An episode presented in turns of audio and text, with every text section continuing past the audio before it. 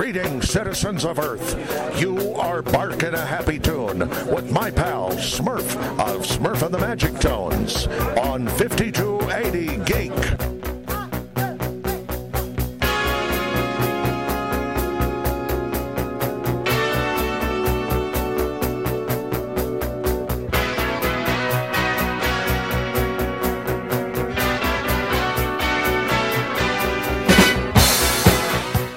Live from the Vegas studios, it is Weekend Geek Update. Smurf back in the seat, in the front of the mic, getting ready to tantalize you with the latest and greatest in geek knowledge, nerddom, and whatever kind of story struck my fancy. It's it's a colorful week to be sure, and I've got so many things to tell you. I don't even know where to start. I know. I'll start with our sponsors. That's right. In addition to Susie, who is the crafter of some amazing jewelry, go to SusieQs.com to see her latest and greatest. She is absolutely skilled, and her secret project is coming along wonderfully. I can't wait to unveil it to give you guys a sneak peek of what's been going on behind the scenes here at the uh, 5280 Geek Studios. But uh, some great stuff coming. Susie does have an office here, and if you wanted to even make an appointment, you can come by and get the hands on special top shelf treatment that everybody yearns for in this day and age of online shopping. Uh, in addition to Susie, we have a new sponsor, a longtime listener, been a guest multiple times, reoccurring guest, I guess would be the proper uh, label for this gentleman and scry and artist extraordinaire, Mr. Matt Campbell. Uh, he does this book that is absolutely spectacular Demons, Dames, and a Scotsman with a Blade. Of course, I'm referring to Mythica. Uh, if you're looking for something really good to read, Mythica is a hit indie comic destined to be the next Netflix or HBO series. Both of these channels would be lucky to have this thing. I'm telling you right now. It's like The Witcher meets Outlander with a, a violent intensity of the boys. Well, maybe not as in, as as violent as the boys, given what we just saw for the first three episodes that landed this week, which we will talk about later. So the the here's the skinny. In the midst of World War One, a group of unlikely allies, including a kilted Scotsman and, and, a seductive super spy, band together to hunt down and kill the monsters that slaughtered their families and their friends. This is a rich character developed world building and stunning visual book uh, that is just it's filled with a lot of intense action and adventure and magic. There's a lot of elements that go into mythica that it's hard to explain but you definitely need to pick this up. It's a great read. I really enjoy what we have so far. I'm a little bit ahead of you guys because Matt's nice enough to give me uh, the low low. But if you want to get in on this, you can go to pick up any of the Mythica books, merchandise, original art at actionstudios.com. There will be a link below. And for the listeners here of the podcast, if you enter in 5280 Geek at checkout for a discount code, you get 15% off. Um, and you can't go wrong with that. I mean, that's that's that's some top quality discount right there. Also, if you're looking around here in town in Colorado, there are a lot of local shops that carry Mythica. If you're not too sure about ordering online, you want to go in and check it out. You can hit the Muse, Mile High Comics, Escape Velocity Comics, All C's Collectibles, Kapow Comics, and Time Warp up in Boulder. So check it out. I think you guys will love it. If if you're a fan of Love, Death, and Rockets, Stranger Things, that's uh, it's definitely in that vein of just some fun, some fun stuff. So there you go. That is our new sponsor. Welcome aboard, Mr. Matt Campbell. And Susie's around here somewhere. I don't know where she's at. She's wandering around. She's busy playing catch up because she took time off. She got to play hooky while, you know, the rest of us were out. The Comic uh, Collector Expo was a hit this weekend. Had a blast, slung some comics. There is a new announcement from the RMC side, and that is Christmas in July. It's a toy fair that'll be coming up in July. Check out rmc.com. Uh, uh, or on Facebook page, and you will see exactly what's going on over there. They want to dress me up in like an Ebenezer Scrooge outfit or Santa. They, they I don't know why. I, I they just like to see you know me in just some odd settings. So it's it's okay. It's fun. Um, but if you want to come hang out, it'll be great. It's in July. A couple weeks from now, however, is International Sushi Day on Ju- June 18th. We will be hosting and helping uh, a sushi event that is destined to be talked about forever. And who doesn't love sushi? It's free to the public, and it is in celebration and education of sushi. It only runs for one day. It's just the 18th, starting at 1 p.m. and concludes at 5 p.m. We are over in the Ignite Food Service Solutions parking lot, so there will be lots of things to to take in. There'll be some games, there'll be some crafts. There'll be a skills contest for some up and coming chefs who get to walk away with a thousand dollar prize, and it is it, it's going to be fun. So, and it's sushi, and it's free, and it's open to the public. The location is 3700 Havana Street, Suite 208. Just follow the the crowds of people that will be there. We've already had a very large turnout. Uh, there were um, just a flood of people excited to be involved in this. So we're really excited to put this on for the public and to and the sushi fans around the world. Sushi fans unite. it is very family friendly, of course. Um, and like I said, fun games can't go wrong, and sushi. Now, that kind of concludes the, the events that we've got going on here in the next couple of weeks. Uh, go over to our Facebook page, and we try to kind of keep everyone up to date what's, what's going on with events around town. But the things that have kind of caught my eye, I did finally get to go through all of the Love, Death, and Robots season three. Of course, the big standout has to be the three robots, and just so so good. And I honestly have to say that the art and the stories in this season are far better than season 2. I wasn't like a big fan of season 2. In fact, a lot of it was just kind of like meh. There were a couple of standouts, don't get me wrong, but the overall takeaway was kind of just mediocre in my opinion. So this season for Love, Death, and Ro- Robots, there is just a plethora of some very creative, some very mind expanding uh, approaches for stories. There's a very huge tribute uh, one to Moebius, and the art and the story and that whole visual is just immense. It is great. Uh, and I even, I mean, even the pirate one was kind of fun. I kind of chuckled on that one. It kind of reminded me of the train from season two, or it was just kind of one of those really off the wall, interesting stories. So, and I, I, I don't like crabs now. I've decided. So as before, uh, the the previous seasons, we we get kind of a menagerie of different styles and artists and shorts for everything across the board. And like I said, the the big standout for me was the the the tribute kind of one that we saw to Moebius, which is I think episode three. The very pulse of the machine is the title of it, and it's just a, a beautiful rendered piece of artwork. I mean, anything out of that, if they even sold stills or cells out of that one, absolutely worth worth picking up. The one that kind of like cracked me up the most, it was it's a tie because you have Night of the Mini Dead, which is hilarious, and there's no real dialogue. It's just more grunting and noising and just kind of like and zombies, uh, which is freaking great. And then there's Kill Team Kill, which was just.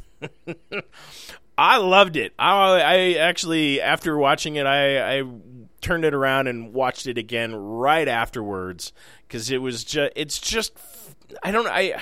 It's hard to explain where I feel like I've seen this before, and I. I'm gonna figure it out, but it is really good. And then, of course, there's um, the the farmer versus the rats little little weird, kind of gross, and just really really out there.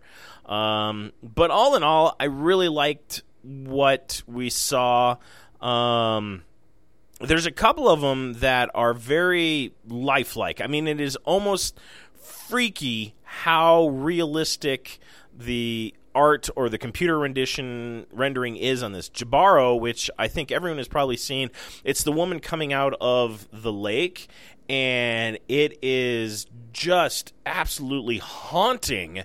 Uh, the story and the art and everything that went into that story, and it is just creepy and just it, it kind of just gets under your skin. It is a very very well done impressive art style. The story is unlike anything else uh, in the uh, the the plethora of series that we get, and it's it's it's absolutely worth a at least one watch. It, it maybe after you watch it, it'll be a little too unnerving for you, and then you're like, no, nope, not going to do that again.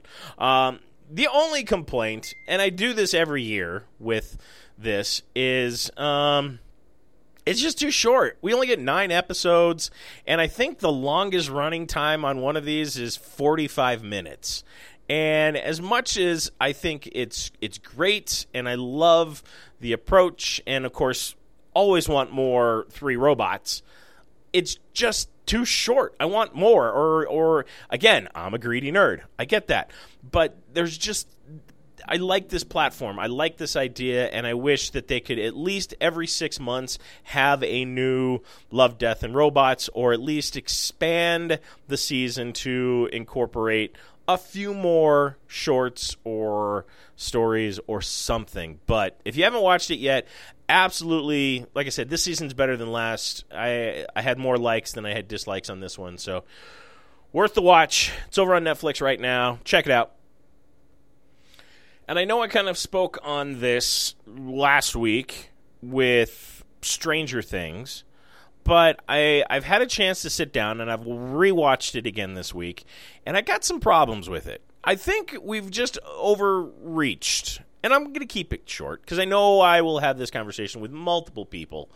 But it's the 80s, and I get that, but they're just stretching way beyond what they should be able to do legally.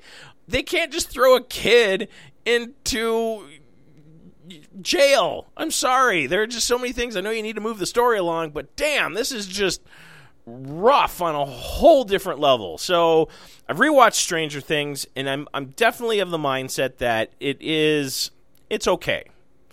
I mean, I want to see the last two episodes, and maybe that will change my perspective. But having sat down, and it was just kind of bothering me. There's just a lot of interesting things. Now, I like the story that we get with one, and it really does bar the question as far as how one figures into everything and him being on the upside down. And one of the questions that were thrown at me is do you think 11 created the upside down? And the answer is no. The upside down has always been there. It dates back to you know, medieval times or the dark ages or the creation of the universe. However, the shaping of the upside down, I think we can kind of attribute that to one. Because as you see him cross over there and as the doors open up and he gets thrown through, the upside down is an entirely different world and it kind of distorts or perverts one or creates him in his own image that he's thinking. And it does go to help create, I think, the upside down. Because if you spend too much time over there, it, it pulls you apart. It kills you. It slowly kills you. So I think it is a form of a cancer, a cancerous kind of universe. Aha, Marvel. But I think that's a lot and can be attributed to one being over there. And I think it's taking on a lot of his traits, his personality. He's the one that plugs into it literally and shapes the upside down. And it's places, you know, that he's familiar with. We haven't seen too much of the upside down outside of Hawkins. And I think that's only because one never went really farther than Hawkins itself. We get some of his backstory, and it really isn't hard to figure out how and who he is from the beginning of season three. And I'm not trying to spoil anything for you, and no spoilers, but you you kind of figure it out relatively quick. It's not breadcrumbs, but if you're paying attention, it's no big surprise, and you kind of get there on your own. However, the doors and everything opening up to the upside down, yes, it can be attributed to Eleven to answer the question that I received. But she did not shape it. She did not create it. It was already there. I think the shaping and the creating is more towards one's doing than 11. She opened the rifts. She's doing all of it. And we do get answers as far as where the other doors and why the other doors are existing. You just have to pay a little closer attention to what's going on and it and it and it does explain itself quite well. So, there's there's the answer to that question. and I did watch it again, so it's been kind of on my mind. Another show that I was able to sit down and watch this week was Orville. Finally, I mean, it's not like we haven't been waiting a couple of years for season three to finally come around. And I have to say, for the first episode, I was I was impressed. I liked it. I thought everything there really isn't anything that I would do differently with the opening opening season, the opening episode. And it really really does make you think and it does sci-fi writing at its at its best, at its heart. It gives you a message, it makes you think and it kind of breaks it down without cramming it down your throat, and which is something a lot of the sci-fi shows and the writers and the sloppy writing that I have seen up until this point, which is kind of disappointing. It, it's annoying in most cases, and we've talked about it on previous shows where you know the writer doesn't put enough faith or stock into the viewer to understand it or come to their own conclusions and reach the conclusion on their own. They it just is thrown out there. In Doctor Who, Chris Chibnall, who I constantly bash on this show, uh, is uh, just absolute grade A number one uh, defender on this. So to see the Orville not only deliver a very compelling story, but also put it in the hands of the viewer to come to their conclusions, to you know, walk through the paces and see the story unfold and come to their own conclusions. And it was very refreshing. It was great, and I do like the characters that we have on the Orville. When we didn't have Star Trek, this actually was a very kind of fun substitute. And to see the show's evolution and progression from the first season to now is is kind of fun because it, it, it, was going one way, and I know we we kind of gave it some we gave it some shade.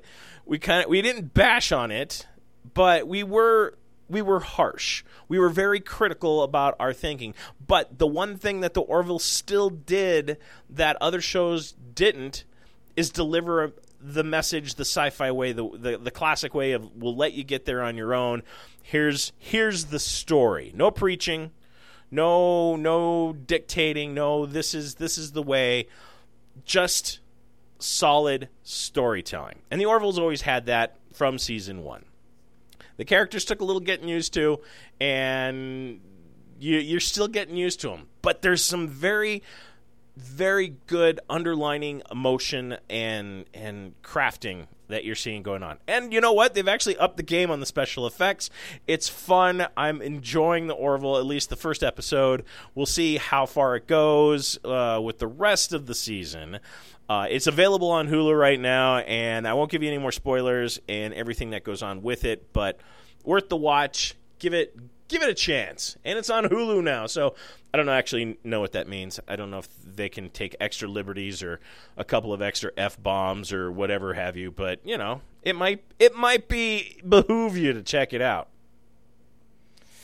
On to teases, things that we're seeing, and it's funny that the universe is listening particularly closely to me. Because uh, last night, I swear, we were just talking about this, and it uh, is so so weird that it would it would pop up in my feed today. But we finally get a announcement for season three of Harley Quinn, and it is probably one of the weirdest and most entertaining animated shows that I can possibly imagine. So on the uh, Instagram feed for Harley Quinn, there is a image of Harley and Poison Ivy basking on a beach, relaxing and and just yucking it up. Champagne glasses raised, and the quote says, "The hottest duo Gotham's ever seen. We're back this summer, bitches."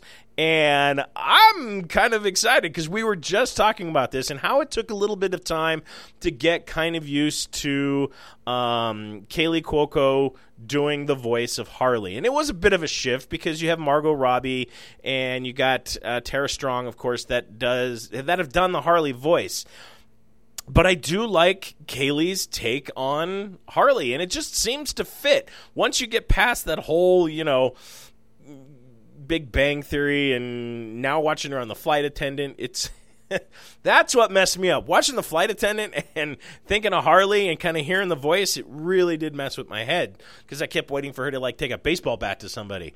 But we are getting the season three back, or getting the season three uh, this summer. Now, the quote that continues on is from Kaley, and she is actually talking about how it's ridiculous the um, guests that they have. So evidently, we're going to see from Suicide Squad and Peacemaker, James Gunn will be joining the animated universe in addition to all of these other different. Um, what we do for uh, other guests. Now, they're not saying too much as far as who we will see but there is um yeah uh we yeah we will get uh, Harvey Guillén who played uh, who will be playing Nightwing in the the new one. But they're not going into too much detail as far as who else we'll see for uh, guest spots. So with Gunn getting in there though do we get a weasel I kind of want to see an animated weasel. I I'm not gonna. that could be fun, and not to mention like all of like the other Suicide Squad. Who maybe we'll even get Robbie Robbie Margot to come in and voice another character, which will even be more interesting to see. I'm curious, however, now they're saying that Kite Man will be getting a spinoff, and I'm not really sure how I feel about this, and I haven't really talked about it because I uh, I, I, just shook my head when I read that. I was just like, "You got to be kidding me!" But Kite Man is getting a, a spin-off series. I'd I'd almost rather see Polka Dot Man, or you know, at this point, anybody other than Kite Man. Hell, even you know, Calendar Man Let's get some Calendar Man in there. Yeah. Condiment Man. Yeah. Yeah, that was me shooting mustard and ketchup at you. No date yet when in the summer Harley season 3 will be launched on the HBO streaming network, but who's to say? We'll we'll hopefully see it soon.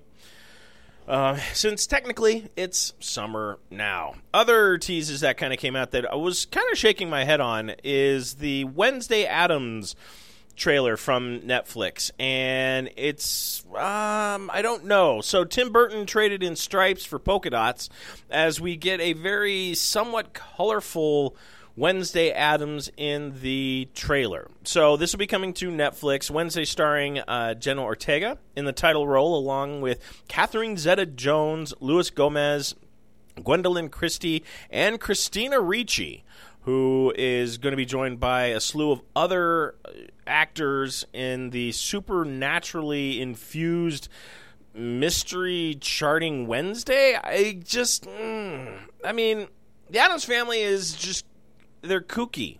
You know, they're they're kind of spooky and they're just odd. They're not sleuths. They're not mystery solvers. It's not Scooby Doo. It's the Addams family. So I don't know if Chas Addams necessarily, when he created the characters, had mystery solving as part of the the character development, but Only Tim Burton, guys. Only Tim Burton. Uh, I do like the rendition of Thing crawling up on her shoulder during the trailer, but it doesn't give us much more information about the Wednesday series past that. I really don't. Yeah, yeah, yeah. Whatever. We'll see. I know I haven't told this to Red yet because she hasn't seen the trailer. So, and her being a huge Chas Addams fan, she's not going to like this at all. I can't wait to tell her.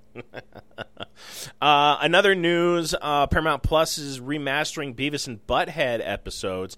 And the plus side to getting all 200 original episodes, they will have the original music videos attached to them. I guess there was some kind of hang up on the rights, of course, to the music and the videos and everything else. Same thing that Science uh, Mystery Science Theater 3000 ran into, who also ran on the HBO network way back in the day when you know HBO kind of even flirted with playing music videos at the time, but was trying their their their go at you know new content before reality TV. So it's it's cool to see. Um, Paramount Plus is definitely trying to come up with some new stuff and give us some of the stuff we haven't seen for a while. I didn't know that they actually did 200 episodes of Beavis and Butthead. Never really ever occurred to me. I mean, I remember seeing the film, and I think that's kind of when I stopped caring about Beavis and Butthead because it was fun. Mike Judge moved on, of course, to do a lot of other shows. Um, no, I just, I just King of the Hill is the only thing really that was, and it's fine. But I don't. Eh, we'll see. I may catch a couple of episodes. We'll see. Um, they are set to arrive uh, June 23rd, according to my information that I've got. And I'll probably do, there's a couple that I wouldn't mind watching. And just kind of like for old time's sake, just something to have on in the background. And just to see, you know, Beavis throw Butthead into the ground and start burying him and turning him into worm food. That's it's kind of fun. Speaking of music and rights, this came out over the weekend. Uh, evidently, um, for some strange reason, we haven't heard all of Freddie Mercury songs. And during an interview on BBC Radio 2, Brian May and Roger Taylor were being interviewed, and they brought this up. Uh, and, quote, we did find a little gem from Freddie that we'd kind of forgotten about. Uh, this is from uh, Roger Taylor. Um, he goes on to say it's wonderful, actually, and it was a, a really cool discovery. According to Taylor, fans will likely hear it's from the Miracle session, and I think it's going to be out in September. So, evidently, uh, this was something that uh, Freddie had worked on and was uncertain about it. And Freddie had done this a lot, actually, according to uh, a documentary that I'd seen and a book that I read, where Freddie would do a lot of songs and do a lot of cuts, but he didn't feel as committed to it, or it wasn't done, or it was a work in process. And in the interview, uh, they go on to say it was kind of hiding in plain sight. Uh, we looked at this many times and thought, oh no, we can't really rescue that. Recently, however, they changed their heart, and thanks to a fresh opinion, in fact, we went in there again, and our wonderful engineering team went to work. Okay, we can do this and this. This is what May revealed during the interview. It's like stitching bits together, but it's beautiful, it's touching. It's a very passionate piece. So I'm very curious to see what this song is. Now, it'll be released in September, and I know we've seen some of Freddie's other works be released uh, post mortem. I know there was one with Michael Jackson that came out, uh, one of their greatest hits a couple of years ago. So I'm very interested and intrigued by one more one more song from Freddie Mercury. So the one band I never got to see in concert, Queen, that I always wanted to, and it's it's it's kind of touching. It's a sad story. It's so sad. But um, I'll let you know when it finally hits. If I get a date in September, you guys will be the first to know. Speaking of just released, we have this on the 5280 Geek Facebook page. It is the trailer for Sandman. Now, this is the trailer that Susie and I had talked about during the Neil Gaiman event at Paramount we get done. Neil shows us how magical he is and, you know, signs books, and at no time does his hand leave his side or anything like that. They just magically get signed. And then at the end, Neil's like, do you want to see the trailer for Sandman? This is that trailer. And holy balls, it it's even better on a bigger screen. I I'm so in. Uh, I can't wait actually. And just even watching this again and being able to kind of like get a little bit closer, a little bit more, you know, intimate with what's going on in the in the dialogue. Susie not hitting me while we're watching it. Huge pluses, but I, I, still get goosebumps. I'm excited to see this. August 5th is when it'll land. Go over to the 5280 Geek Facebook page. The trailer is up there right now, and I have to say, I, and, I, and I know I said this with Susie before, but Jenna Louise Coleman as uh, Johanna Constantine, I had my doubts but I'm really I'm really feeling this. I really am. In fact, all of the characters that we see depicted in the trailer work and I'm I'm anxious. I really I want more. Again, greedy nerd. But I know there's a lot of flack and I know a lot of people are like, "No, it's not going to work," or this or that. I really think it is. The visuals that you see building this immersive world, this intricate world, this world that, you know, things aren't exactly what they seem. There's a subplot through the entire thing. And I think you kind of get that feel and that immersion is there if you just take it for what it is. Don't don't think about the books. This is something else. The comic was its own unique moment, its own lightning in a bottle, and I have a feeling that this is going to be the same thing. This show will be its own entity. It'll take on a life and carry past what the Sandman series was as a comic back in the day. And it's evolved just like it was back then. The book was an entirely different take, and we had no idea of. I don't want to say Neil Gaiman's power to tell an impressive tale, but it we really didn't and his love for mythology and these characters that he he so finely crafted and tuned to perfection and I think this is going to be the exact same thing where, as we watch this story unfold in front of us. And I don't want to see this happen with like Cowboy Bebop where you don't give it enough chance, where the nerds heckle it to death, and the nerds got it wrong for Cowboy Bebop. And I don't want to see the nerds get this wrong for Sandman. I have too much uh, a high impression of Neil, of the story, of just what the story is for Sandman. I think this will be great. I honestly do. And I have total faith in Neil being involved in the project the way he has been. So give it a chance. Don't be the one to jump on and say, "Well, I, it's not like the comic. I'm not going to like it." Burr, burr, burr. No, don't be that nerd. Don't don't do that. Be open minded. Be what we all want the the open minded. We want something new. We want something fresh, and now we have it. So enjoy it, and let's wait till we we get through this because I think this will be spectacular. All right, and this week my take, uh, and it's been a very, it's been a very heavily discussed topic around the nerds and everyone here in the studio the episode three for Obi Wan Kenobi came out last week, and uh, no spoilers. But uh, and if you haven't watched it yet, I, I, what's wrong with you? what's wrong with you? Here's the deal, and I'm not going to try to do any spoilers, but I think by now you understand and pretty much will expect that Vader and Kenobi are going to face off, and it happens in this episode. And there's a lot of interesting takes on this. And there's been questions posed to me, and there's been conversations between other collectors, other Star Wars enthusiasts, and Susie and I somewhat agree on a couple of points. And when she comes back, I'm sure we will have this conversation again, especially as we get more context to the story. There's been a lot of changes to Obi Wan Kenobi, and we're starting to see them very very obviously in what we have seen so far for the first three episodes. We know that Obi Wan has cut himself off from the Force. We know that Obi Wan is is basically a shell of the character that we see at the end of Revenge of the Sith.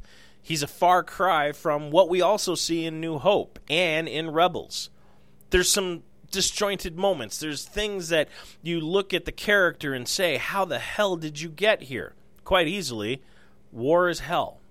Not even going close to having to do and make the tough call of fighting your best friend, your someone you consider a, a son or a brother. And we get all of those emotions and that raw nerve that's exposed at the end of Revenge of the Sith as it has to be done. This is the line, and we we can't cross it. We're we're done. We've lost, and we see and hear that multiple times in the first couple of episodes. That we know the Jedi lost. They are they are hunted, they are hated, and they are all but extinct, with the exception of you know a couple of stragglers. We know what happens based on video games, especially with Fallen Order, Rebels. We know and and and, and Bad Batch now, which is even filling in more holes, and I'm really enjoying just how much this has expanded kind of that perception. It continues that narrative. So now we have an Obi Wan that's suffering from what everyone is calling PTSD, which I think is an accurate description. It is it's it's there, but I think there's more to it than that. There's the emotional weight of decisions that were made and him cutting himself off from the Force. I just uh, I'm surprised, but at the same point, I'm not. I also think that this has also helped kept him alive. Cutting himself off in the Force takes him off the board. It, it, he's not on anybody's radar. And as soon as he uses the Force, Anakin feels him. There's a strong connection between Anakin and Obi Wan. Again, they were like brothers. So immediately, and I think this was orchestrated, as soon as Obi Wan opened himself to the Force, Vader could sense him. But then also, it's a two way street. Obi Wan can start sensing Vader. And there's a great scene in the third episode that kind of gives us that feel, that illusion of, oh, they're they're much tighter knit and closer than we had even thought. Because I mean, you get the kind of the impression, you get the feel of the the relationship in three films as best you can, especially when you're dealing with the Clone Wars and Revenge of the Sith. There's there's such a dramatic swing from the Clone Wars and to what we finally get as a resolution at Revenge of the Sith that it's you don't really have a time to kind of absorb it. At least Clone Wars and the cartoon series does give us that opportunity if you watched it. And that's the problem. A lot of people may not have watched Clone Wars or done anything along those lines. So we're essentially, if you're film driven, this is where you end up. This is the resolution to the story, the continuation of the story. So Vader showing up at the end of the episode did come as a bit of a surprise. The fight that ensued, bit of a surprise, bit upset, but if you think about it, it's expected. It's kind of what we have been building up towards. Because, quite honestly, this is Vader at his best. This is rage. This is anger. This is everything that scared the shit out of every little kid that saw New Hope back when they were a little kid. This is the Vader you do not fuck with because he will just dice you, man. I mean, even we get kind of in uh, Rogue One. I love the the transition at the end of that movie that goes into New Hope where they board the blockade runner, and Vader just just massacres everybody. We get that now. We get him at his most, and he's just sadistic, just vicious. He's walking down the street, just systematically wiping people out, and it is beautiful. This is the Vader that we should be scared of. This is the Vader that we wanted to see. This is the Vader I wanted to see. All right. I didn't want to see the whiny crybaby Anakin. And to be honest with you, seeing this Vader has kind of wiped that from my memory. It's no longer in my gaze, it is in the peripheral. And now I am focused on what has only been the Vader that I remember as a kid. This isn't a knock on Obi Wan. This is a celebration of the character that is Vader. This is this is a a dark Sith Lord, and this is nothing we have ever seen before. Not even the cartoons. And to see it brought out the way they did in this episode is impressive. It really is. Now, the other side of that coin, Obi Wan less than himself. He's even gone on to say multiple times, I am not that man anymore. And he's not. But he's also not the guy that we see in New Hope or in Rebels. And I think that that's the point. He needs to come back from that far side. He is on the other end of that coin. He's he's broken, but he knows he needs he knows he needs to come back. And I don't even know how he was thinking he was going to train Luke because the the conversation that him and um, Lars have of when Luke is of age he needs to be trained. I don't know how Obi Wan thought he was going to do that if he's shut off from the Force. It's very interesting, and I'm kind of curious to see how this goes and how this evolves over the next three episodes of Obi Wan. Because what we see is is a very frightened and very worried Obi Wan, and it's almost kind of sad and it's not a letdown, but it is very eye opening at that point. And I think as you see Obi Wan clutching at his lightsaber, just literally, just almost, if there was life in it, he would have choked it out. And the fighting. Obi Wan, of course, was one of the best lightsaber duelers, duelists in the galaxy. And to see that not presented at all in this fight. It's very one sided. Obi Wan holds on by fingertips. Let's face facts. But there's still kind of something there. And something else to take into account. I, I don't know if they're trying to pull more from New Hope and, you know, let's face it, that final fight between Obi Wan and Vader was a little lackluster. Of course, you're dealing with, you know, a 58 year old Alec Guinness and some dude in a plastic suit with, you know, little wands trying to whack each other. Eh, you know, different era, different different things. But it is a far cry from the battle we see at Mustafar at, at the end of Revenge of the Sith. I honestly think we are going to see the evolution of Obi-Wan back to who he was. Because even in Rebels, there's a fight that still is going to happen. We still get Darth Maul at the end of Rebels, and Vader nowhere to be found, but we do get the conclusion to the Darth Maul story and him constantly trying to find Obi-Wan.